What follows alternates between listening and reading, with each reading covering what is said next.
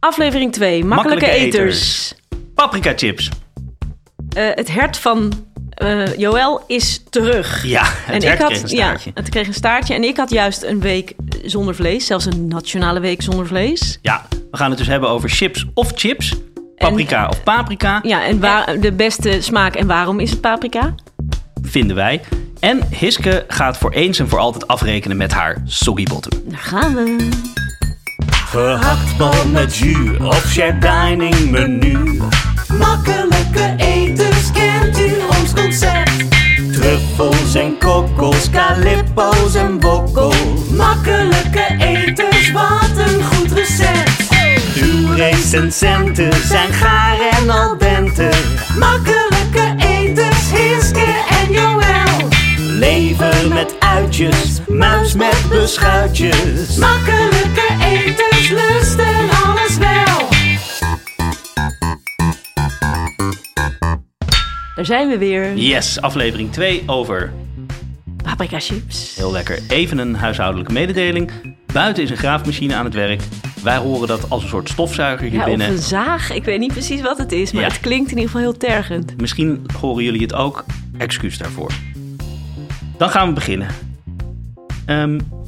Hoe waren de reacties, Hiske? Nou, het was super spannend natuurlijk dat we vorige week onze eerste aflevering hebben uitgezonden.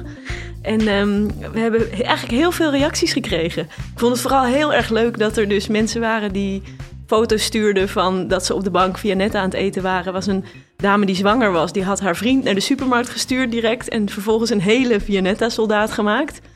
I can relate, want toen ik zwanger was, toen had ik per dag vaak een heel pak Cornetto's van het huismerk Albert Heijn.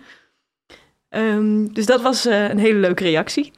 En we hebben heel veel mislukte gerechten opgestuurd gekregen. Echt de een nog wanstaltiger dan de ander. Mijn favoriet was iemand die had met haar kind leuke gehaktcijfers gemaakt. Het zag er in de, zeg maar, de voorfoto zag er echt heel erg educatief en gezellig uit.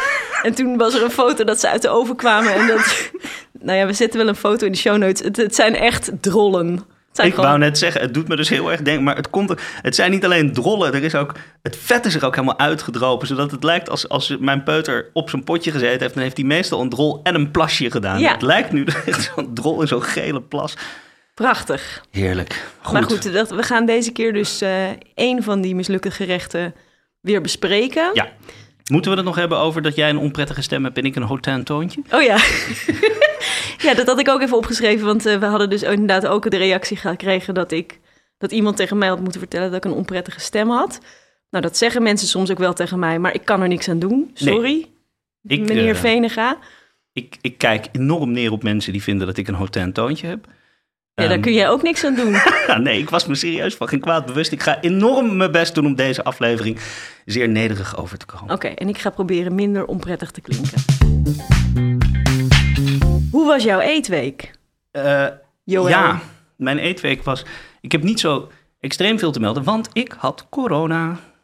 As you do. Ja, dus ik heb eigenlijk... ik heb geen symptomen niet gehad. Dus ik heb geen geur en smaakverlies? Niks, helemaal nergens last van gehad. Dus ik heb netjes mijn 5 dagen thuis gezeten en nu mag ik weer buiten spelen. Was het de eerste keer dat je corona had? Ook niet. Maar goed, dus ik kon niet ontzettend veel buiten de deur doen. Dus ik heb eigenlijk... weinig te melden op 2 hoogtepunten na. Mijn eerste hoogtepunt, sorry, ik moet er weer over beginnen, maar Project Hert heeft een absoluut nieuwe dimensie gekregen bij mij. Project Hert. Vorige week hebben we het gehad over Joëls Project Hert. Die heeft er toen heel uitgebreid over verteld. Korte samenvatting, ik heb een heel hert uit elkaar gehaald en nu ligt mijn vriezer vol. En ik had dus ook een zak met 5,5 kilo botten. En ik heb een jus getrokken in 2 enorme pannen, want ik had toch niks te doen. En ik heb het was zo ontzettend goed gelukt. Het was zo lekker. En ik denk dat ik het nu weet waarom... Ik ben eigenlijk nog nooit echt tevreden geweest met jus. Omdat ik toch altijd het net iets te slap vond. En ik denk dat het gewoon komt omdat je echt genoeg botten, heel veel botten moet hebben. En ze ook echt heel hard moet aanfikken in de oven. Ze hebben echt een uur op 220 graden erin gestaan. Zodat echt al de randjes bruin en zwart waren. En dan... Het is ook zo lekker als je zo'n hele grote pan maakt. Dan kun je dus ook echt... soort van in het groot gaan koken. Dus gewoon een hele bol knoflook doormidden erin. Hele liter droge rooi, hoppakee erin. Zeg maar, dat was heerlijk. En toen was ik klaar. En dan in principe heb je dan dus alle smaak eruit getrokken. En dan in principe gooi je dan weg waar je het van getrokken hebt. Maar toen dacht ik, toen zag ik eigenlijk pas hoe verschrikkelijk veel vleesstukjes er nog aan al die botten zaten. Dus toen, ik had toch de tijd, ben ik het allemaal gaan peuteren. En ik heb zeker een kilo vlees er nog af zitten peuteren. En daar ga ik dan nu weer kroketten of bitterballen mee maken. Ja. En toen had ik dus 2 enorme pannen met jus, waarvan ik er eentje heb weggevroren als bouillon. In zakjes van 500 en 300 gram. En toen dacht ik bij die andere, die ga ik nog verder inkoken tot ik echt zo'n glas, zo'n fond heb. Ja. En vanochtend heb ik dat dus in... Dat was nog leuker eigenlijk. Ik heb dus heel veel zelftesten moeten doen voor de corona. En als je zo'n doos zelftesten, daar zitten van die hele kleine plastic zakjes met zo'n biohazard teken erop. Die worden erbij geleverd. Die heb ik dus allemaal verzameld vanuit een soort verzamelwoede. En toen dacht ik, oh, daar kan ik dus allemaal... Ik heb dus nu in 50 gram van die hele kleine zakjes gevuld met een soort hertenwijngum. Die ik nu, want er zit zoveel gelatine in dat het gewoon helemaal stijf staat. Zo lekker. Ja, goed. Maar, nee, maar wacht even hoor. Nee. Want je hebt dus bouillon gemaakt. Mm-hmm. Hertenwijngums. Wat ga je dan doen met die hertenwijngums? Nou ja, dat is eigenlijk een soort super geconcentreerde bouillon. Ja. Dus wat je kan doen als je bouillon nodig hebt in een recept... is gewoon je bouillon ontdooien en dat gebruiken. Maar je kan, als je bijvoorbeeld een saus wil maken... je kan het eigenlijk als een soort bouillonblokje bijna gebruiken. Je smelt dus die fond of die glas. En dat zijn dus hele kleine 50 gram zakjes... Dus of je gebruikt dat als super geconcentreerd smaakmaker... of je voegt daar weer water aan toe tot hoeveel je het wil hebben. Het is eigenlijk een soort van slimmere manier... om je smaak in een kleinere verpakking weg te vriezen... en om later weer aan te lengen. Ja, dat is wel leuk, want ik ben altijd heel erg voor zelf bouillon maken... maar het is wel altijd nogal een project. Dus ik heb een keer van Jean Bennington... de fantastische chef Jean Bennington... die ook een mooi boek heeft geschreven dat ook bouillon heet... geleerd hoe je een goede bouillonlogistiek optuigt. En dat gaat dan vooral om dat je zeg maar al je groenteafsnijdsels... en de botjes van een rotisserie kippetje dat je hebt gekocht... of van een kippetje dat je zelf hebt gemaakt. Of 1 keer in de zoveel tijd ga je gewoon wat gratis botten halen bij de slager. Dat je die allemaal invriest in een grote zak. Inderdaad allemaal flink hard aanbakt. En vooral ook dat je het dan... inkookt vervolgens. En je kunt het dus inderdaad ook heel goed bijvoorbeeld invriezen in van die ijsblokjes, zakjes. Ja, nou, het is grappig, want ik heb dit natuurlijk niet allemaal zelf bedacht. Ik heb namelijk ook precies dit boek erbij gepakt, waar jij het nu over hebt, voordat ik dat ging doen. Ik heb wel de recept een tikkeltje getweakt. Sorry, Jean. Maar hoe ga jij want die ijsblokjeszakjes, die zijn zo gemaakt dat je ze met het tuutje onder de kraan houdt. En dan vullen vanzelf dus al die vakjes zich met water. En als je hem dan omkeert, dan sluit hij. Ja. Maar hoe ga jij? Ga je dan met een pan warme bouillon? Want als hij koud is, dan stijft hij op en dan giet hij niet meer lekker. Precies in dat tuutje, die logistiek, moet je dat dan met een trechter of door een rietje? Ja, met een trechter en een schenkkan. Door een rietje. Nou ja, anyhow, ik zag het nog niet helemaal voor me. Maar... Nee, met een schenkkan. Maar het kan, wat ook heel goed werkt... zeker als je goede gelatineuze bouillon hebt... is dat je het gewoon in een Ziploc zakje doet... en dan vervolgens laat opstijven... en dan met de achterkant van een lepel of zo in stukjes verdeelt... waarna je het dus kunt invriezen. Dat is sowieso wel leuk om het een keer... moeten we een andere keer over hebben, over vriesbeleid. Ja. Vriesbeleid, lekker. Nou goed, dus dat was... tot zoveel Joëls wekelijkse hert-update. Project Hert wordt een soort project X. Ik ga dus voor volgende week, hoop ik, mijn kroketten... Goed, mijn tweede hoogtepunt. Mijn vrouw kwam terug uit Napels zondag... en had dagverse gnocchi meegenomen. Mm. En dat was zo waanzinnig lekker. Gewoon, wat voor gnocchi hadden ze? Gewoon aardappel? Gewoon de meest gewone plain gnocchi die je kan vinden. Maar zo vers en zo goed. En dan gewoon in kokend water totdat ze naar boven drijven. Gelijk eruit halen. En dan, ik had boter geclarifieerd. Beetje saffraan erin. Meer niet. Dat is alles. Klein beetje kaas erover. Heerlijk. En ze had fiocchi de nieve. Fiocchi de nieve. Sneeuwvlokjes. Ja, maar dat waren dus een soort briochebollen. Gevuld met een soort slagroom van fior de latte. Van de room van de melk. Wauw. En ricotta. En dat was ook echt zo simpel.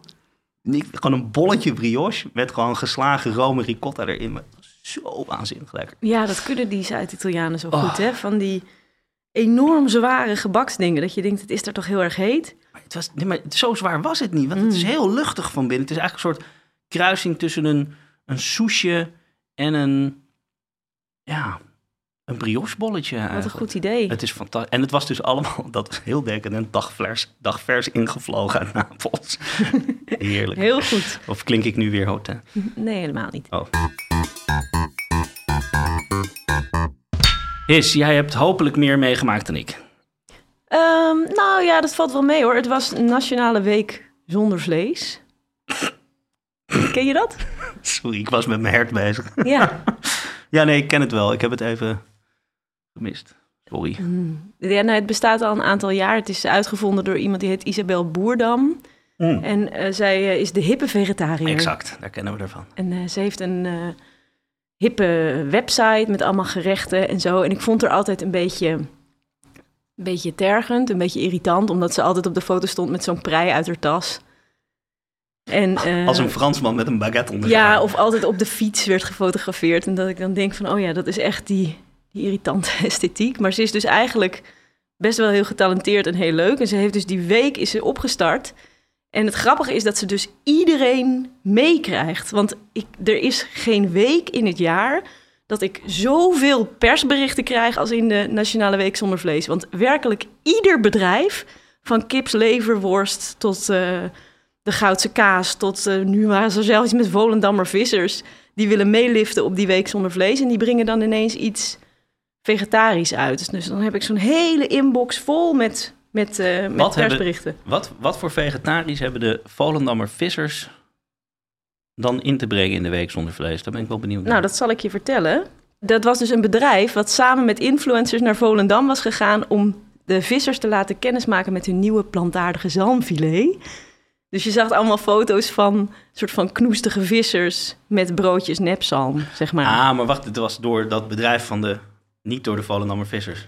Nee, precies, niet door de Volendammer vissers zelf. Maar ik had wel bijvoorbeeld een bericht ook vanuit de vleesbranchevereniging, waar dan in staat van de ambachtelijke slagers hebben ook steeds vaker iets zonder vlees. Dus het is een soort van, het is echt een soort van iets wat echt in alle takken van de voedselindustrie zich heeft vastgezet. Dus die Isabel Boerman, die ziet er dus heel schattig uit. Maar die heeft echt, die heeft overal de vegetarische tentakeltjes zitten. Nou, dat vond ik leuk. Ik kreeg wel ook een doos met soort veganistische paté en veganistische kip-currysalade van Quorn opgestuurd. En dat zit dan in zo'n rustieke doos. En met een plank en een brood en een kropsla. En dat was wel spectaculair vies. Want zowel de kropsla, het brood als de plank waren alle drie veganistisch ook? Nou ja, die waren nog wel lekker, zeg maar. Maar die paté en die kipdinges niet. Hey, eet jij wel eens vleesvervangers? Nou, meestal tofu of tempeh of dat soort dingen. Maar dat is niet echt een vleesvervanger, vind ik. Dat is gewoon een product op zichzelf. Ja. Zo beschouw ik het. Mijn zoon wil altijd vega worst met kaas op zijn brood. Nou, niet altijd, soms. Dus dat proef ik dan wel eens. En dat, maar het is niet onprettig om te eten verder. Ik moet wel zeggen, ik heb wel altijd zo gelachen dat op een gegeven moment, ik bedoel, ik vind niet alle producten van de vegetarische slager even fantastisch. Maar weet je, er zijn zoveel van die dingen dat ik denk, als je mij vroeger na 7 bier in de kroeg zo'n vegetarisch frikandelletje voor had gezet, echt knappe jongen die daar nog in lammen staat het verschil. Ik bedoel, ik denk, er zijn zoveel van die nikszeggende fabrieksmatige verwerkingen van vlees op diepvriespieten. Dat wat je volgens mij echt moeiteloos onmiddellijk zou kunnen vervangen door een vegetarische variant. En zou niemand het doorhebben. Ja, nou ja, het is best lang natuurlijk een beetje en vogue geweest voor mensen die met eten bezig waren, om daar dan dus een beetje hotain over te doen en te zeggen van, waarom maak je niet gewoon lekker iets met bonen? Of je kunt toch ook hele lekkere groentedingen maken. Maar ik denk dat zeker in de afgelopen jaren zijn heel veel vervangers zo goed geworden eigenlijk. Maar tegelijkertijd is het wel, denk ik, zo. Want je zou inderdaad zeggen, al dat rommelvlees wat op pizza zit en likkenpot en weet ik veel wat, dat kan ook makkelijk vegetarisch. Maar die dingen worden vaak natuurlijk ook al van afvalvlees gemaakt. Jawel, tuurlijk. Maar ik bedoel, Volgens mij, als je gaat uitrekenen hoeveel frikandellen en pizza's en weet ik veel wat, dat kan echt niet alleen maar afvalvlees zijn. Ik bedoel, je gaat daar kun je echt wel een hele slag mee slaan, denk ik. Ja. Als je al die snacks, al die smerige snacks, waar toch alleen maar meel en bouillon in zit en weet ik veel wat, gewoon gaat vervangen. Ja, ja, en je ziet dus wel heel erg dat die zachte hand, zeg maar, dat beter werkt dan dat vlees is moord krijsende veganisten verhaal. Tenminste, je ziet ook heel veel van die bedrijven, zoals de vegetarische slager, die richten zich juist met een hele grote mildheid eigenlijk op de vleeseters. Ja.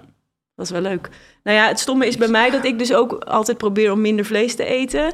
En dat als ik dan vlees eet, nou ja, het oude verhaal, dan dat je dat dan bij een goede slager haalt. Maar bij mij is altijd het probleem dat als ik dan naar een goede slager ga, ik was vorige week bij de pasteibakkerij, wat echt mijn favoriete winkel in Amsterdam is, dan kom ik toch weer thuis met heel veel vlees. Dus dan eet ik eigenlijk meer vlees dan als ik naar de supermarkt ga. Want daar koop ik dat überhaupt niet. Ik zit ondertussen heel hard te gaan, want ik kan me herinneren dat we laatst tegen elkaar zeiden, niet jij en ik, maar thuis. Nou, dit is eigenlijk heel goed te doen over in vleesvervanger, maar ik kan me helemaal niet herinneren. Ik ga erop terug. Als ik het herinner, kom ik er in de volgende aflevering. Ik heb een goede vleesvervanger die wij thuis graag eten, en dat is namelijk de vegetarische shawarma van de Lidl. Oh. Die is echt super prima. Oké. Dat eten mijn kinderen ook graag. Ik bedoel, vergeleken met gewone shawarma. Ik kom erop terug. Er zit ergens iets achter in mijn hoofd, maar ik kom er niet bij. Oké. Makkelijke eters, advertentieblok. Joël. Yes. Kijk naar mijn nagels. Liever niet. Nee, dat snap ik. Want ze zijn een beetje zwart. En dat komt omdat het mooi weer is buiten en ik dus lekker de hele tijd met mijn handen in de aarde zit. Van mijn tuintje, dat een totale puinhoop was en nu iets minder een puinhoop. Dus dat is super fijn. En we worden ons steeds bewuster als het gaat om eten van waar het vandaan komt. Daar hadden we het net over. Het liefst biologisch en zonder pesticiden. Maar hoe zit dat met het eten voor de diertjes en de insecten in onze tuinen? Op de gemiddelde tuinplant bij het tuincentrum, de bloemist of de supermarkt zit een cocktail, en dan bedoel ik niet een goede cocktail, aan pesticiden. En bij Sprinklr koop je biologische tuinplanten waarmee je bijdraagt aan een betere biodiversiteit in je tuin of op je balkon of dakterras. Het grootste deel van de tuinplanten van Sprinklr, en dan bedoel ik Sprinklr met KLR, dus Sprinklr, wordt gekweekt in Brabant op het open veld en in onverwarmde kassen. De planten worden dus met de natuur meegekweekt, je krijgt ze klein en bij jou groeien ze groot. Dat scheelt een boel energie in vergelijking met de planten die in verwarmde kassen worden klaargestoomd. Sprinklr heeft niet alleen een ruim assortiment aan tuinplanten, maar ook mooie diverse borderpakketten en pakketjes voor de balkoniers. Met de code makkelijke eters aan elkaar krijg je €5 korting op elke bestelling vanaf €30. Sprinklr, dus eindigend op klr.co. Makkelijke eters, Hiske en Joël. Oh, ik ben nog heel hard aan het broeden op iets met 4 balkoniers, maar die grap komt niet. De 3 balkoniers dan? De 3? En daarna had je er toch 4? Dat weet ik niet. Goed, het onderwerp. Paprikachips. Yes, we hebben er een aantal liggen. Of zijn het paprikachips? Ja, ik heb dus mijn hele leven lang een ontzettend teringhekel gehad aan mensen die paprika zeiden. En toen ben ik er eens ingedaan, want ik dacht altijd, kijk, 2 medeklinkers achter elkaar, dan is de klinker daarvoor kort. Hè? Ja. Als je, toch? Alleen, in dit geval is het dus niet pap-rika, maar het is pa-prika. En dan geldt die regel dus niet. Dus ik moet nu met terugwerkende kracht, sorry iedereen, als ik iets van je gevonden heb, omdat je paprika zei, want je had gelijk. Het is paprika. Het is paprika. Oh. Paprika chips. En paprika chips zijn de beste chips. Dat denk ik echt. Ja, ben ik met je eens. Want je hebt natuurlijk allerlei verschillende smaken. Mm-hmm. Maar paprika is echt al sinds mijn vroege jeugd mijn favoriet. Ja. En wij kregen vroeger thuis altijd op vrijdag 1 bakje chips. Een klein bakje. Dat waren van die kleine toetjes, glazen toetjesschaaltjes. En dan kregen we 1 bakje chips en 1 glaasje limonade. Want ik kom uit een huis waar dingen nogal strak gestructureerd waren. Dus dat was altijd op vrijdag gingen we een glaasje drinken en dan kregen we een bakje chips en een glaasje limo. En ik denk dat het daardoor komt dat ik nu dus geen enkele rem heb wat chips betreft. Dat is dus echt exact wat ik wilde vragen. Opvoedtechnisch, is het nou zo dat je dus dan als kind leert om maat te houden en om jezelf in te houden? Of is het dan zoiets dat je dan het huis uitgaat en dat je dan een soort van uitbarst in... en nu kan ik vreten wat ik wil en ga ik alles inhalen? Ja, ik weet niet of dat voor ieder... Ik denk dat dat ook misschien een beetje van het karakter van het kind afhangt. Maar bij mij heeft het in ieder geval niet geleid tot enige zelfdiscipline wat het eten van chips betreft. Maar ik moet zeggen, ik vind chips ook zo lekker. Het is ook, ik kan van chips echt in een soort trance raken. En dat komt denk ik door dat geluid. Dat als ik zorgen heb en ik ga chips eten, dan hoor ik alleen nog maar dat gekraak in mijn hoofd. En dan al mijn zorgen verdwijnen als sneeuw voor de zon.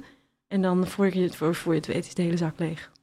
Maar dan heeft het wel een goed doel gediend in ieder geval. Precies. Dat is geen doelloos chips eten. Maar ik ben helemaal niet iemand die heel veel snoept of zo. Maar met chips kan ik echt een soort junkgedrag vertonen. Ja, maar het is toch ook niet snoepen?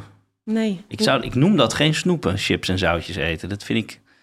Snoepen is echt snoep, toch? Met zoetigheden. Ja, hoe noem je dat dan? Ja, snacken. Ja, precies. Nee, dat is zo. Hey, we hebben nog een verhaal van jou te goed, Joël. Ja, ik had beloofd dat ik mijn Genesis-verhaal als culinair journalist...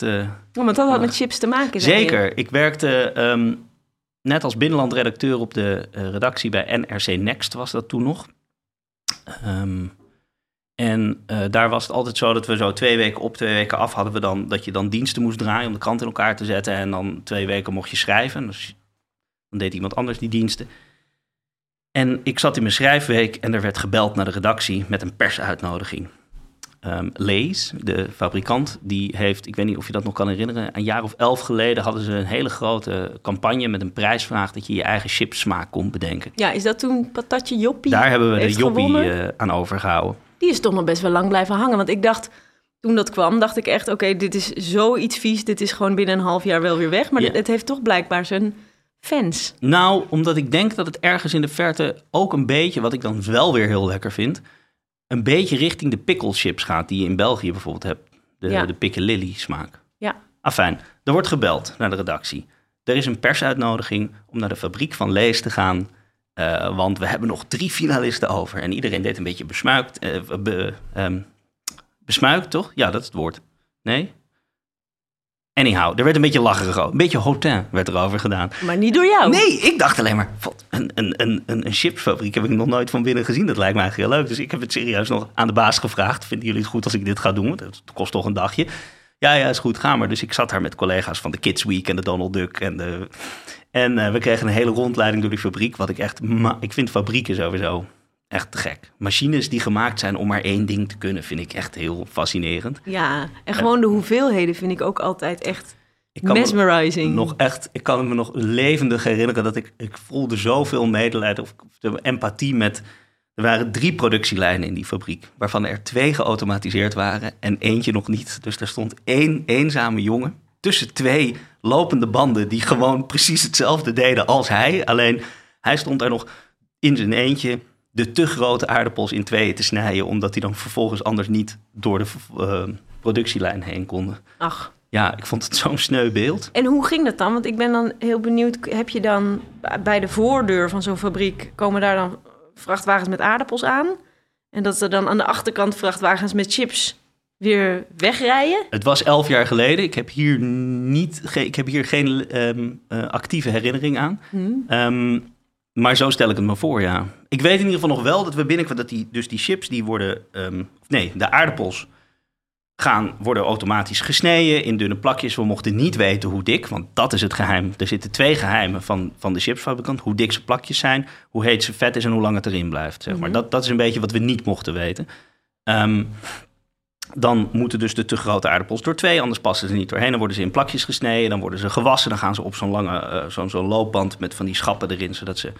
en dan komen ze eigenlijk in een soort enorm lang zwembad... van heet frituurvet, waar ook een soort stroming in zit. En door een bepaalde stroming in dat frituurvet... kunnen ze dus controleren dat die chips exact even lang in dat vet zitten. Ja. Want ze stromen er dus doorheen... Dan gaan erin en dan worden ze er weer een soort van uitgelift door een lopende band. Iets dergelijks. En dan moeten ze droog geblazen worden eigenlijk. En dan komen ze op een schutband. Om te zorgen dat er dus op die volgende lopende band maar 1 laag chips zit. Dat er geen enkele chipjes op elkaar liggen. Dus ze trillen allemaal naast elkaar. Mm-hmm. En dan gaan ze in een röntgenapparaat. En dat röntgenapparaat dat bekijkt per chipje of er een gat in zit of een grote zwarte vlek. En er zit een persluchtkanonnetje aan de zijkant. En elke keer als het röntgenapparaat heeft gezegd, aha, hier is een foute chip. Tjoe, wordt hij er afgeschoten met perslucht. Wat en dan komt hij dus in de reststroom terecht. Nou, en dan gaan ze in een grote centrifuge, waar dan het zout of de smaken toegevoegd wordt. En dan draaien ze rond in eigenlijk een enorme wastrommel. Ja. En dan zit er een luikje, wat het zo open gaat.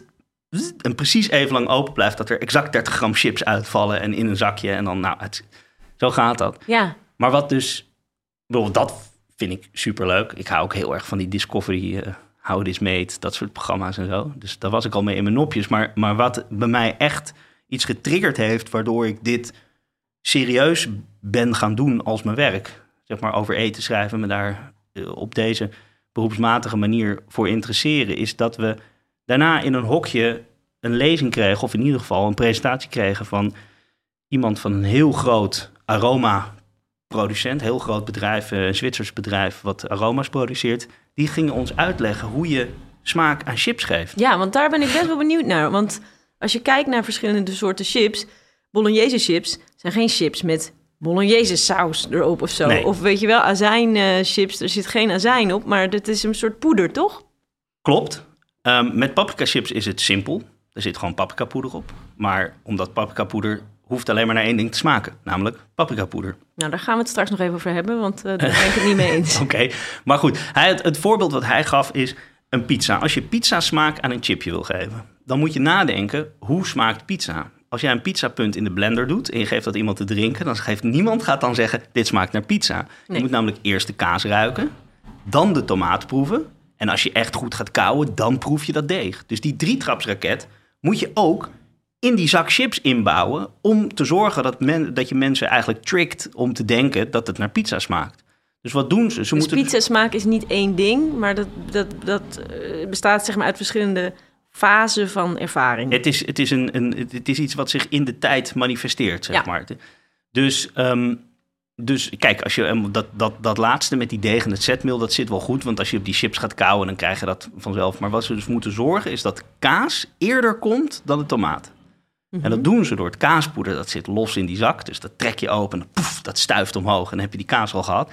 Maar dat tomatenaroma, wat dus in principe ook in een poedertje wordt toegediend, dat blazen ze door een heel dun watervalletje van vloeibaar zetmeel, waardoor er dus een heel klein laagje zetmeel om dat aroma heen komt. En pas op het moment dat het zetmeel met je speeksel in aanraking komt, lost het op en komt die tomaat vrij. Ja. Dus je ruikt de kaas en op het moment dat je chips in je mond stopt, dan komt het tomaataroma vrij. Dan ruik je de tomaat en dan ga je kauwen op de chips en dan denk je, je hersenen denken dan opeens, dit lijkt op wat we kennen als pizza. Ja, het is eigenlijk wat ze in de moleculaire gastronomie vaak een smaakexplosie noemden, toch? Dus dat waren ook vaak dingen die dan waren omhuld of door een laagje gelei of door een laagje cacaoboter, krijg je ook wel eens. En dat is dan dus pas als je het in je mond hebt, dan is er ineens die smaak. En dat is een heel interessante, ervaring. Ja, precies. Ja, in dit geval is het dus niet in één keer, boem, één ding, maar zijn het dus allemaal minuscule bolletjes, waar je ook niet door hebt dat ze oplossen. Kijk, de grap is met zo'n parel van chocola, is dan bijt je erin en dan in één keer klapt dat uit elkaar. Dat heb je hier natuurlijk niet met die zetmeelbubbeltjes. Mm-hmm. Maar goed, anyhow, dat heb ik dus. Het grappige is wel, ik zat het dus terug te lezen, dat stuk. Ik had het al jaren niet meer teruggelezen. In mijn hoofd is dat onderdeel van het verhaal dus heel groot geworden. Want dat werd voor mij dat zoiets van, denk ik, jezus, dat is interessant. En opeens gaat het gewoon over chemie en dat soort dingen. En dat is ook iets wat me heel erg erin getrokken heeft. Maar toen ik het net terug zat lezen, is dat onderdeel van het verhaal was eigenlijk alleen maar een inzetje in het originele stuk. Maar in mijn hoofd is dat een heel groot ding geworden. Maar het is gewoon een nieuwe manier dan van nadenken over wat maak nou eigenlijk is. Dus dat is logisch ook wel dat het voor jou zo belangrijk was. Dus voor mij is alles begonnen met chips. Ja, wat goed. Ik moest lachen om, je zei, er stond nog één meneer in die fabriek het handwerk te doen. En ik vond een oude reclame van van Smiths Chips. Die echt op mij zo'n enorme indruk heeft gemaakt toen ik jong was. Namelijk, dat is een reclame waarin ook een meneer die chips gaat snijden met een heel groot mes. Ik zal hem even laten horen. De piepersnijder van Smiths heeft een nieuwe superchip gemaakt. Superchips Mexicano. Net als de andere superchips, gemaakt van zeldzame aardappels. Perfect, in plakjes gesneden. En daarna pittig gekruid naar Mexicaans recept. De nieuwe superchips Mexicano van Smiths. Caramba, wat een chips. Oh, die is fantastisch. Ja, en dan slaat die man, die hakt die grote aardappel, een zeldzame aardappel. Ja, welke is dat? Die hakt hij een heleboel stukjes en dan slaat hij op de tafel en dan valt die aardappel in een heleboel chips uit elkaar. De piepersnijder van Smiths was echt bij mij heel ver weg in een donker hoekje. Dankjewel dat je die eruit gehaald hebt. Ja, is ja. Nou ja, Smiths is ook echt een oud chipsmerk. Ja. Want jij vertelde mij volgens mij dat er een meneer Smiths ook was. Ja, Frank. Nou, het is de grap. Wat je altijd hoort is het verhaal dat chips uitgevonden zijn door een chef, George Crumb, die een New Yorks restaurant had. En die zou dan dat vind ik dan wel weer grappig, dat er dit is dus zo'n mythe, maar wel met een heel specifiek jaartal. Die zou in 1853 een hele moeilijke, lastige, vervelende miljardair, die heel vaak bij dat restaurant in New York terugkwam, die zou geklaagd hebben dat de frieten te dik waren. En toen dacht George Crumb, dat kun je het krijgen ook, verdomme. En die heeft toen hele flinterdunne plakjes aardappel voor hem gefrituurd. En zo zou hij de chips hebben uitgevonden. Ja, maar dat is waarschijnlijk echt een Amerikaanse mythe, want ze bestonden toch al veel langer ook in... Nou, het eerste recept is... Voor daadwerkelijk dit. Het allereerste recept is aardappelplakje in deeg gefrituurd. Maar dat eerste recept voor dus wat wij chips noemen, dan moeten we even de definitie van chips of chips, en daar zullen we het straks over hebben, hoe je het moet uitspreken, is een plakje aardappel dwars over de draad gesneden en dan gefrituurd. Ja. Dus daarmee hebben we gelijk alle andere zoutjes even gediskwalificeerd bij deze. We hebben het puur over schijfjes aardappel. En voor dat recept, voor een rauw schijf, die vanaf rauwe staat gefrituurd worden tot iets knapperigs. Die eerste recepten zijn ongeveer in 1820 opgedoken. Ja, die zie ik, ja. En pel grote aardappels, snijd ze in plakjes van ongeveer een kwart van een inch dik. Of snijd ze in schaafsel rond en rond. Dat is dik, zeg. Of zoals je een citroen zou pellen, droog ze goed in een schone doek en bak ze in reuzel. Ja, lekker. Het werd vanaf de 1870's in Amerika een massaproduct. En dan stonden er grote tonnen met chips in de winkel, waar mensen dan zelf in een papieren zakje konden scheppen en mee naar huis konden nemen om ze opnieuw op te warmen. En dit is allemaal Amerika. In Engeland is dus inderdaad een Frank Smith geweest die de chips populair gemaakt had, doordat hij in het zakje gerold wat zout ook met de verpakking mee verkocht. Ja, dus dan kon je zelf het zout toevoegen zoveel je wilde. En die zijn dus ook begonnen met smaakjes te geven aan de chips. En daar kennen we dus het merk Smiths van, wat nu Lay's is. Ja, en wat weer onderdeel is van PepsiCo. Dus dat zijn allemaal hele grote bedrijven. Ja. Het grappige is dat ik dus tegenkwam dat het merk Croky, met die papegaai, dat is echt een familiebedrijf. Dat zijn Belgen, een West-Vlaamse familie van hoteluitbaters. En die hebben het Croky genoemd als eerbetoon aan hun familiepapegaai, die net overleden was. Een dode papegaai? Ja. Oh. Nou, toch grappig. En ik vond het ook wel leuk dat dus nog steeds in handen is ook van die familie. In tegenstelling tot al die andere chips die nu bij allerlei multinationals zitten. Nou ja, op zich... Nog heel even terug. Ik bedoel, dat verhaal van die George Crumb is natuurlijk wel leuk en zo sprekend. Omdat natuurlijk het verschil tussen friet en chips, hè, daar wordt een soort van scheiding gemaakt tussen. Het was eerst friet en toen is dat met een patatje gooi je ook een rauwe aardappel in het frituurvet. Alleen die is zo dik dat door de hitte van het frituurvet eigenlijk de buitenkant uitdroogt. Het vocht verdampt eruit en daardoor krijg je dus een krokant korstje. Ja, want dat is wat frituren is eigenlijk. Hè? Je gooit het in het hete vet. Dat vet is zo heet dat het vocht in het product dat je erin gooit, of aan de buitenkant van het product, dat gaat koken. Nou, dat verdampt dus. Daarom krijg je ook al die belletjes borrelen, in die frituur. En door de karamellisatie wordt dan de buitenkant knapperig. Ja, En dat knapperige is heel lekker. Ja. En waarom zijn chips zo lekker? Omdat dat alleen maar de kost is. Ja, precies. Dus, een zak chips weegt ook bijna niks. Omdat al het vocht uit die aardappels is verdampt. Ja, en het is dus, ik bedoel, you lose the rest of the fry. Je gaat alleen maar voor de kost. En dat is zo aantrekkelijk aan chips. Je bent gewoon frietkorstjes aan het eten eigenlijk. Ja. En daarom zijn ze ook wel wat nog iets vetter dan gewone frietjes. Want bij de friet is het alleen de buitenkant die dus uitdroogt en zich volzuigt met vet. En hierbij is het dus de volledige oppervlakte van alle aardappel die je hebt. Ja. Waardoor het dus nog vetter en nog ongezonder is, maar wel heel lekker. Ja, want we hebben hier dus, dat vond ik wel leuk, we hebben een aantal verschillende soorten chips hier staan. Mm-hmm. Ja, dit wordt dus wel ingewikkeld, want er zijn mensen die kunnen echt niet tegen het geluid van eten op de radio. Wat gaan we daarmee doen? Ja, het is lastig om die mensen een seintje te geven. Nu kunt u weer gaan luisteren als ze hun oren dicht hebben. Ja, precies. Nou, ik vind denk sowieso al het openmaken van een zak chips, daar kunnen mensen toch geen aanstoot aan nemen. Nou, goed. Ik denk als je het maar snel doet. Dat is van die mensen die in de bioscoop proberen heel voorzichtig en langzaam een snoepje uit te doen. Dat je echt denkt, doe het dan maar gewoon en be done with it. Kijk, want het leek me leuk ook. En dat heeft ook namelijk met dat... Hiske heeft zojuist 2 zakken chips opengemaakt en die allebei met de opening naar zichzelf toegelegd. Ja, gewoon dat ik er goed bij kan. Nee, het leek me grappig om het te hebben over de verschillende soorten van knapperigheid. En dat kun je volgens mij heel goed aan de hand doen van de verschillende soorten chips die er zijn. Dus ik heb hier een zak gewone chips, paprika natuurlijk. Een zak ribbelchips, gemaakt door de chipssnijder van de Smiths. De piepersnijder. En wat je dus de afgelopen jaren ook vaak ziet, zijn van die rustieke... kettlechips. Dus die heten of kettlechips of ze heten robuuste chips. En daar hangt zo'n soort van aura van... Handcooked staat er ook op. Ambacht, ja, dat vind ik ook altijd heel grappig. Want dat lijkt heeft iemand ze één voor één met zijn fikken in het frituurvet gehaald. Ja, precies. En er weer uitgehaald. Ja, precies. Ja. Ik ken koks die dat doen, hè? Oh ja? Ja, verschrikkelijk. En die hebben geen handjes meer, maar de verder nee, maar ik heb een keer gewerkt met zo'n chef die gewoon dingen uit het frituurvet haalde met zijn vingers. Je had gewoon geen gevoel meer daar. Ja. Nou ja, het grappige is dus dat... we hadden het net al over wat dat frituren dus doet. Dus het maakt chipjes heel erg krokant. Mm-hmm. En dit is het geluid van een gewoon chipje.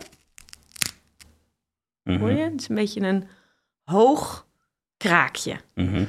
Dan heb je het geluid van een ribbelchipje. En het geheim, wat het goede is aan ribbelchips... is natuurlijk nog meer...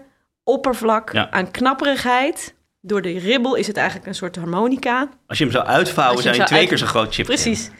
En daar hoor je dit gekraak. Hoor je? Dat is iets minder hoog. En de kettlechips, ja, ik vind die vaak eigenlijk niet zo lekker, omdat ik... En dat zie je hier ook al. Ik heb vaak het gevoel dat ze gewoon verbrand zijn. Mm-hmm. Maar ik denk dat dat schilletje is, eerlijk gezegd. Dat niet wat er ambachtelijk ook aan is. Dat ze met ook schil... van die bruine vlekken. Kijk. Oh ja. Ja, die is heel hard. Dat is echt een hele harde kraak. En het komt dus dat die kettlechips, dat die zo anders breken. Dat komt omdat ze de aardappelschijfjes normaal gesproken gewassen worden. Zoals je ook vaak bij friet ziet. Zodat het zetmeel eraf gaat. Ja. Zodat het zetmeel dus minder verbrandt. Daardoor zijn die kettlechips dus ook vaak zo donkerbruin. Mm-hmm. En daarbij gebeurt dat niet. Dus die gaan, en dat maakt ze dus ook kleinschaliger, ambachtelijker, aantrekkelijker voor hipsters. Dat bij die gewone chips, zoals jij net vertelde in de fabriek, is het gewoon één lange lijn. Die aardappels gaan allemaal hakketaketak door de machine, dan door het water om af te spoelen, dan door de frituur en er weer uit. En die kettlechips die worden per batch, zeg maar... zonder gewassen te zijn, in een grote kettle, in een grote bak gefrituurd. Weet je wat er ook mee te maken kan hebben? Want dat las ik ook, als je thuis zelf chips wil maken. Het beste gaat het als je de olie op constante temperatuur, hoge temperatuur houdt. 175, 180 graden, dan is het in 3-4 minuutjes is het gebeurd. Wat er dan gebeurt, is dat onmiddellijk die laag aardappels... Hè, want je hebt het over 1,5 millimeter, dat is het equivalent van slechts... 10 tot 12 aardappelcellen overdwars. Okay. Dus die drogen in één keer uit en het is gewoon in één keer krokant. Wat er gebeurt als je een hele grote hand chips thuis in je friteus gooit, te veel tegelijk, dan koelt de olie af. Dat is altijd een probleem met frituren, hè? En dan koelt hij terug. En wat er dan gebeurt, is dat er zetmeelkorreltjes binnenin die aardappelcellen de kans krijgen om water op te nemen. En die worden dan dus, die opgeloste zetmeel wordt getransporteerd naar de zijkant in een soort van allerlaatste ultieme poging van die aardappel om zichzelf te redden. Worden die celwanden allemaal versterkt met dat opgeloste zetmeel. Ja. En ze worden eigenlijk met een soort van aan elkaar gelijmd met een soort behangplaksel. Ja, dat is logisch natuurlijk. Die amylase is dat toch? Dat zetmeel. En als dat dan vervolgens bakt, dan wordt dat keihard. Ja. En daardoor krijg je dus een veel hardere. Dus als je het thuis doet, gooi vooral niet te veel chips tegelijk in die friteuse. Dan koelt je olie te ver af en dan krijg je dus dat hele proces in werking kikt. En dan krijg je dus keiharde chips. Ja. Ja, ik heb ook even gekeken naar het zelf maken van chips. En ik vond het beste recept daarvan van de geweldige J. Kenji López-Alt. Hij is een van de oprichters van Serious Eats. Dat is echt een te gekke website met allerlei verschillende recepten erop. En hij is echt zo'n geek die dat helemaal van voor naar achter uitzoekt. Hoe dat dan komt, chemisch gezien. Dat sommige dingen goed lukken en sommige dingen minder goed. En hij heeft een heel groot stuk geschreven over chips. En hij klaagde dus inderdaad ook over die kettlechips, dat ze wel de goede kraak hebben, de harde kraak, maar dat ze te donker worden, dat ze niet mooi blond blijven. En daar heeft hij zelf dus iets op gevonden, namelijk hij snijdt die aardappelen heel dun op een mandoline en hij spoelt ze niet alleen af, maar hij kookt ze even 3 minuten in water met azijn. Want dat azijn zorgt er ook voor dat dat zetmeel begint af te breken. En dat zetmeel, daar wil je dus vanaf, want dat is suiker. En dat karamelliseert en dan krijg je hele donkere chips. En hij droogt ze daarna af en dan husselt hij ze.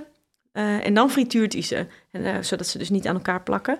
Maar dan zijn ze dus volgens onze officiële definitie eigenlijk geen chips meer. Want het is vanaf rauw gefrituurd. Dat was... Oh jee. Ja, het zijn dus plakjes aardappel, dwars op de draad gesneden, die vanaf rauw tot iets krokants gefrituurd worden. Dat was de officiële definitie. Ja. Maar die kunnen we voor het gemak wat oprekken. Tuurlijk. Ja, ik ben zelf ook nu dus wel benieuwd wat nou de verschillende paprika smaak is in die verschillende chips. Dus ik ga nu even een stukje proeven. Wil jij daar ook een stukje? Nou, dankjewel. Oei, jongen. Nou, ik vind die ribbelchips sowieso het lekkers. En om het even goed te kunnen proeven, dit deed ik dus vroeger ook altijd. Dan pak ik zo'n hele grote. En dan zo. En dan likken. Godverdamme. Joël. Ja, en dan het paprikapoeder met het zout eraf likken. Want dat is eigenlijk waar het... Joël likt zijn ribbelchip af. Doe je dat met een hele zak? Ga je die eerst... Nee, alleen de grote. Dus kijk, dit is een perfecte. Deze is echt groot. En het is vooral omdat het dus allemaal in die... creases zit, in die ribbeltjes zit, kun je dus heerlijk zo. Nou ja, ik vind het toch iets vies. Ik vind het echt... Wanstal. Nou ja het stuit me tegen de borst echt, als chipsliefhebber. Want gewoon het fijne aan chips is juist de combinatie van de smaak en de kraak. Dit is echt alsof je een zak chips eerst even onder de kraan legt of even afpoetst met een vies doekje. Nee. Je doet het snel. Het is... Zo snel gaat het niet. Het vocht wat op mijn tong zit is echt niet snel genoeg om die hele chip soggy te maken. Ik stop hem daarna toch direct in mijn mond. Het is even een soort van die smaakexplosie waar je het net over had van die paprika. Bam! En dan krak, draag je I don't approve this match. Oké, goed. Hoe dan ook, paprika is de lekkerste smaak. Ja, maar toch, er zit wel een heel groot verschil tussen de smaak van de een en de ander. En dat komt denk ik omdat... jij zei net, het is alleen maar paprikapoeder, maar dat is niet zo. In die smaak zit ook iets zuurs, dus vaak zit er wat azijnpoeder in, er zit wat tomaatpoeder in. Oké. Op die manier. Er zit ook knoflookpoeder in, melkwei. Je moet even je mond leeg eten, Joël. Uienpoeder. Maar ik bedoelde meer, er zit zelfs rookaroma in. Je hoeft hier niet een 3-trapsraket te maken. Dat is eigenlijk wat ik ermee bedoelde met het hoeft alleen maar naar paprikapoeder te smaken. Ja, maar dat vond ik dus leuk om ook even... Want we hebben dus net tegen mensen verteld hoe ze zelf chips kunnen maken. Maar wacht ook... even. Oh. Want de grap is, de paprika is inderdaad niet per se één smaak. Er zijn heel veel verschillende soorten paprika smaak. De grap is zelfs dat je, als je op vakantie gaat en je rijdt naar het oosten toe... En je gaat elke keer dat je bij een tankstation komt een zak paprikachips halen, dan worden ze langzaam sterker van smaak. Oh ja? Omdat naar het oosten toe, dus richting Hongarije en zo, mensen veel meer van die sterke goulash-paprika smaak. Dus de chips daar in die landen zijn veel sterker van paprika smaak. Ik heb in Frankrijk namelijk ook wel eens een zak chips gekocht en die had echt piment d'Espelette smaak. En dat is zo'n heel fijn Baskisch pepertje. En dat was juist een heel soort van subtiel chipje. Oh ja, nee, dat leek me dus leuk, want we hebben net het gehad over hoe je zelf chips thuis kan maken. Maar ik kan me goed voorstellen dat mensen er helemaal geen zin in hebben. Je kunt ook zelf gewoon een zak chips kopen en die heel lekker maken met allerlei kruiden zelf. En ik ben zelf bijvoorbeeld een groot voorstander altijd van uienpoeder en knoflookpoeder. Zeker. Dat kun je erop doen. In sommige winkels kun je ook azijnpoeder kopen. Dat maakt chips ook heel erg lekker. Dus die salt en vinegar chips die worden gemaakt met een poeder van azijn. En wat ik vaak echt heel lekker vind, is dat je dus een zak chips even in de oven oppiept en dus warm maakt. En dan uienpoeder eroverheen en verse dillen. Dat is echt een heel chic hapje. Je maakt het gewoon van een... Een chic hapje? Ja, en heel veel zwarte peper. Het is echt lekker. Ja, mooi. Nou, ik denk dat we er wel een beetje zijn met de paprikachips. Oh nee, chips of chips? Dat zouden we nog even doen. Chips. Chips? Chips, ja. Bij chips denk ik toch aan de Engelse frietjes. Engelse chips zijn American French fries, zijn Nederlandse frietjes. Ik vind chips een irritant woord. Voor mensen die geen shit willen zeggen. Ja, shit. Dat is helemaal irritant. Oh ja. Of is dat weer hot, hè? Makkelijke eters, advertentieblok. Goed, we hebben nog een sponsor. Squla. Dat is een online oefenplatform waar basisschoolkinderen op een leuke manier kunnen oefenen met de lesstof van school, namelijk in de vorm van quizzen en games. En het leuke is, je kind wordt beloond voor goede antwoorden. Hij of zij kan sparen voor cadeautjes, een online watergevecht of wedstrijdjes spelen tegen vrienden. En zo wordt en blijft leren leuk. Ja! Online watergevecht, dat wil ik sowieso heel graag een keer doen. En Squla is er voor elk kind, of hij nou voorloopt of juist wat extra oefening nodig heeft. Elk kind oefent op zijn eigen tempo en niveau en je kunt makkelijk je niveau aanpassen naar een groep hoger of lager. Alle oefeningen sluiten aan op de lesstof van de school en de onderwijsdoelen. En luisteraars van Makkelijke Eters kunnen Squla 14 dagen gratis uitproberen. Ga naar de website www.squla.nl/makkelijkeeters aan elkaar voor meer informatie. Nou, dan zijn we toe aan de mislukking. Ja, onze laatste rubriek. Ja. We hebben vorige week een oproep gedaan aan mensen om foto's en verhalen in te sturen over mislukte gerechten. Daar is met grote, overweldigende graagte op gereageerd. Ja, weet je wat mij opviel? Want het idee was dus van nou, stuur ons vooral die foto van het mislukte gerecht op, zodat we erom kunnen lachen. Maar we gaan dan vervolgens ook kijken of wij raad kunnen geven.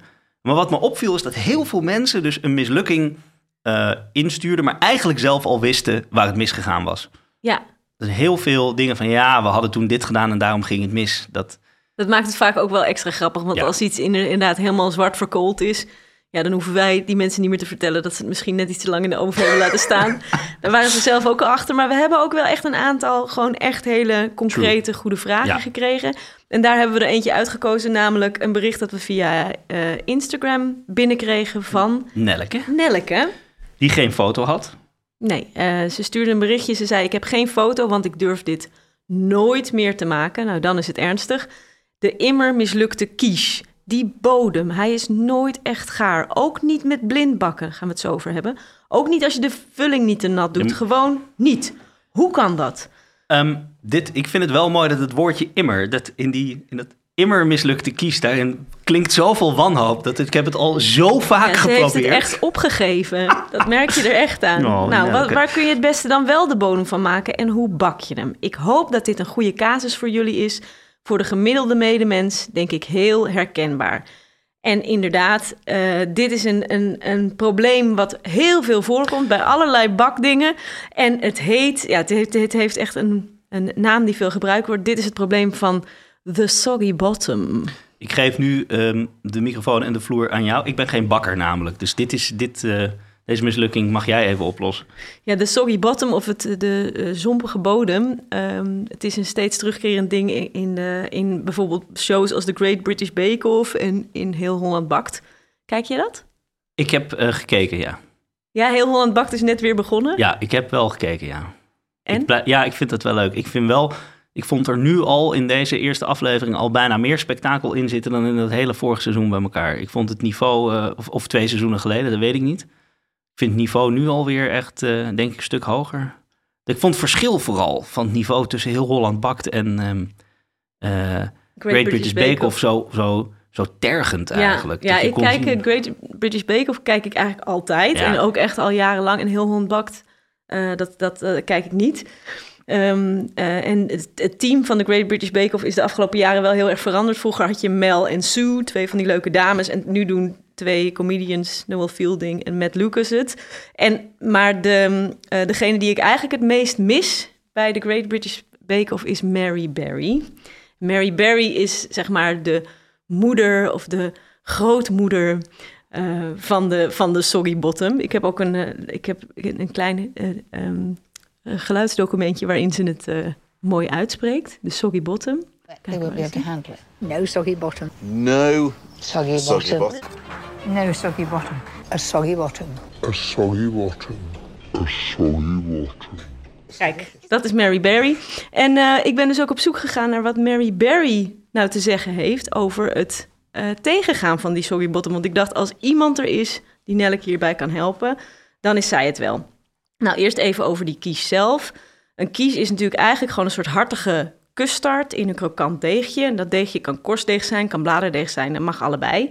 In Nederland werden op een gegeven moment eigenlijk alle hartige taarten een quiche genoemd. Ook dingen gevuld met allerlei hele vieze dingen. Maar de echte oerquiche is de Quiche Lorraine. En daar hoort eigenlijk alleen maar slagroom en spek in. De holle quiche. De holle quiche. Geen kaas. Ik vind het zelf wel lekker om er ook kaas in te doen. Maar het hoort dus eigenlijk niet. En dat is natuurlijk ook iets heel lastigs. Want je hebt een deeg. Nou ja, dat is nog niet krokant. Daar stort je vervolgens iets heel nats op. Hoe krijg je dan die bodem droog? Nou, dat ben ik gaan uitzoeken. Nelleke heeft het heel vaak geprobeerd. En ze zegt al, zelfs blind bakken helpt niet. En blind bakken is echt zo'n keukentrucje die er eigenlijk uit bestaat. Dat je van een taart de bodem eerst bakt en daarna pas de vulling erin doet. En dat doe je door, nou ja, vaak iets zwaars erin te doen. Je kunt daar speciale soort keramische kralen voor gebruiken, maar een zak oude bonen of zo werkt ook heel erg goed. Ik hoorde een keer stuivers. Als je metaal doet, dan wordt namelijk, die worden ook warm en dan bakt die van 2 kanten. Oh ja, dat is best wel slim, maar het helpt ook al heel erg om het op aluminiumfolie te leggen. Want dat glijdt ook goed. Ja, ik heb geen hele grote bak stuivers. Heb jij dat thuis? Nee, ik bak niet. Dat heb ik toch niet. Oh nee, jij bakt niet. Nee, goed. Ik heb zelf een grote bak oude bonen die ik daarvoor gebruik. En je legt dus de bodem in de vorm. Het deeg leg je in de vorm. Vervolgens, wat wel belangrijk is ook nog bij het deeg, is dat je het even goed laat rusten. En dat je het koud verwerkt. Dat is iets wat ik zelf echt jarenlang een beetje terzijde heb geschoven. En dat geldt voor zowel korstdeeg als bladerdeeg? Voor allebei. Okay. Voor alle degen duidelijk. Waar boter in zit. Ja. En dit zijn allebei degen waar veel boter in zit. Het is eigenlijk gewoon alleen maar boter, bloem en een beetje koud water en een beetje zout. Is het echt belangrijk om het te laten rusten, want anders wordt het taai. En dat helpt ook niet als het soggy is en taai. Dus we gaan blind bakken. Nelleke heeft dat al een keer geprobeerd. Maar wat we nu dus gaan doen, is dat je het eerst 1 keer dus bakt met dat gewicht erin en vervolgens dat gewicht eruit haalt. Het mag best na een tijdje, het mag echt al goed gaar zijn. Ik zeg zo een minuut of 25. Dan haal je dat gewicht eruit en doe je het nog een keer in de oven tot het goudbruin is, nog een minuut of 8. En dan als laatste, en dit gaat echt Nelleke redden van de soggy bottom, is het insmeren met een beetje eiwit en nog een keer een minuut of 3 in de oven. Nou, dan is het echt, die bodem is een soort atoomkelder geworden. Daar komt echt helemaal niks meer doorheen. Je lakt hem dicht eigenlijk met dat eiwit. Je lakt hem dicht, ja. Oh, het is gewoon een kwestie van helemaal waterdicht maken. En ik weet zeker, Nelleke, dat als je nu een quiche gaat maken en je volgt dit op, dat je nooit meer last hebt van de soggy bottom. Geweldig. Mooi. Dit vind ik echt een epiphany. Dit is ook voor mij een epiphany. Dankjewel, Hiske. Ja, ik hoop heel erg dat jij nou ook een keer iets gaat bakken. Ik ga ook wel een keer iets bakken. Nou, dat was hem dan. Nog even de oproep om voor volgende week toch weer heel veel mislukte gerechten te blijven insturen. En alsjeblieft, als er een foto bij zit, dan zouden we dat geweldig vinden. Waar gaan we het volgende week over hebben? Ja, ik had eigenlijk 3 opties voor je. Dan mag jij kiezen. Oh jee. We kunnen het hebben over vla. We kunnen het hebben over casino wit. Oeh. Of over bananen. Oeh. Oeh. Oh, dat vind ik heel... Vla niet. Nee, vla. Doen we nog wel... Kom wel een andere keer. Casino wit. Tosties. Of bananen. Bananen. Oké, dan gaan we volgende week over bananen. Bereid u voor op veel vallies en tot volgende week.